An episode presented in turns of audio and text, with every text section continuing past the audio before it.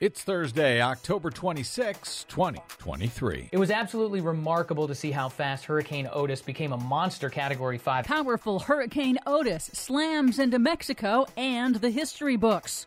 International Energy Agency predicts fossil fuel demand will peak by 2030. Plus, the climate is changing, but the question is is the climate changing because of natural cycles in the atmosphere, or is it changing because we drive SUVs? New Republican House Speaker Mike Johnson is a climate science denier. Of course. How do you think he got the job? All of those stories and more straight ahead from BradBlog.com. I'm Brad Friedman. And I'm Desi Doyen. Stand by for six minutes of independent green news, politics, analysis, and snarky comment. The problem with the climate change debate is that there are facts on both sides. Okay. Sounds like your constituents love you, Mike Johnson. This is your Green News Report.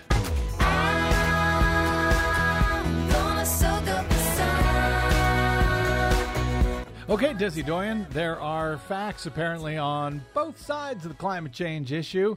Try telling that to the folks in Acapulco today. Yeah, that one escalated quickly. Hurricane Otis struck Acapulco early Wednesday as a devastating Category 5, with a powerful storm surge inundating the resort city. As we go to air, initial reports indicate widespread damage. Otis made history as the strongest hurricane on record ever to hit Mexico, and the first Category 5 on record for this section of the eastern Pacific.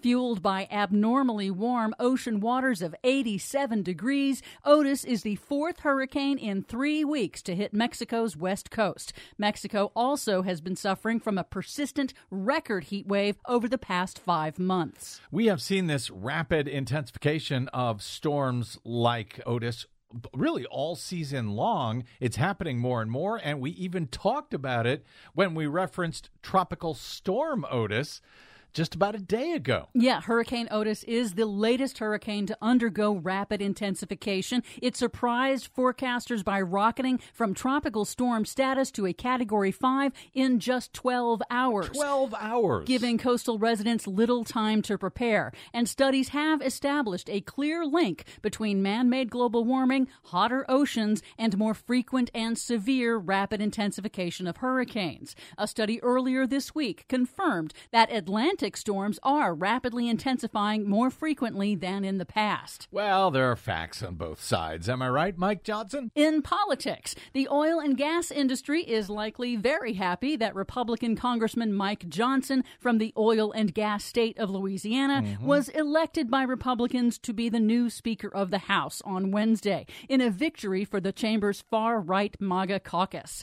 Johnson is a climate science denier who also has tried to roll back the Endangered Species Act. Oh, nice of him. Johnson has received more campaign cash from the oil and gas industry than from any other industry since its election to Congress in 2016. Well, he ain't seen nothing yet. Meanwhile, Big Oil is doubling down on extracting more fossil fuels that drive human caused climate change. Days after ExxonMobil announced it was acquiring a Texas fracking company for more than $60 billion, Chevron this week announced it is buying Hess Corporation for 53 billion, including major stakes in projects in Guyana and elsewhere.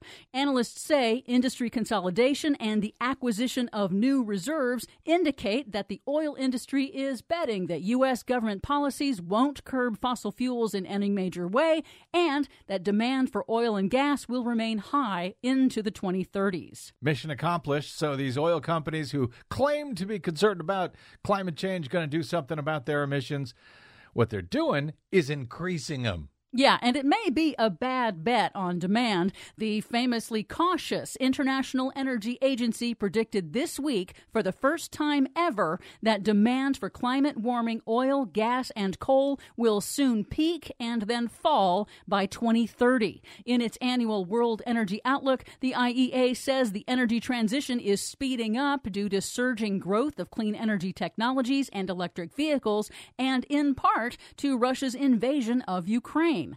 IEA Director Fatih Birol said in a statement, quote, "The transition to clean energy is happening worldwide and is unstoppable. It is not a question of if, it is a matter of how soon." Here's IEA Chief Energy Economist Tim Gould. You often hear that the, uh, the, the global energy mix is is big, it's difficult to move, but shifts do happen and they hap- can happen quite quickly. Yeah, shifts happen. The IEA projects that solar energy will be the dominant source of electricity by 2030 with existing government policies. However, the report warns that current policies won't be fast enough to avoid accelerating climate impacts. So the IEA calls for a tripling of renewable energy and a doubling of energy efficiency efforts by 2030. Keep calling. For much more on all of these stories and the ones we couldn't get to today, check out our website at greennews.bradblog.com. I'm Brad Friedman. And I'm Desi Doyen. And this has been your Green News Report. Yeah,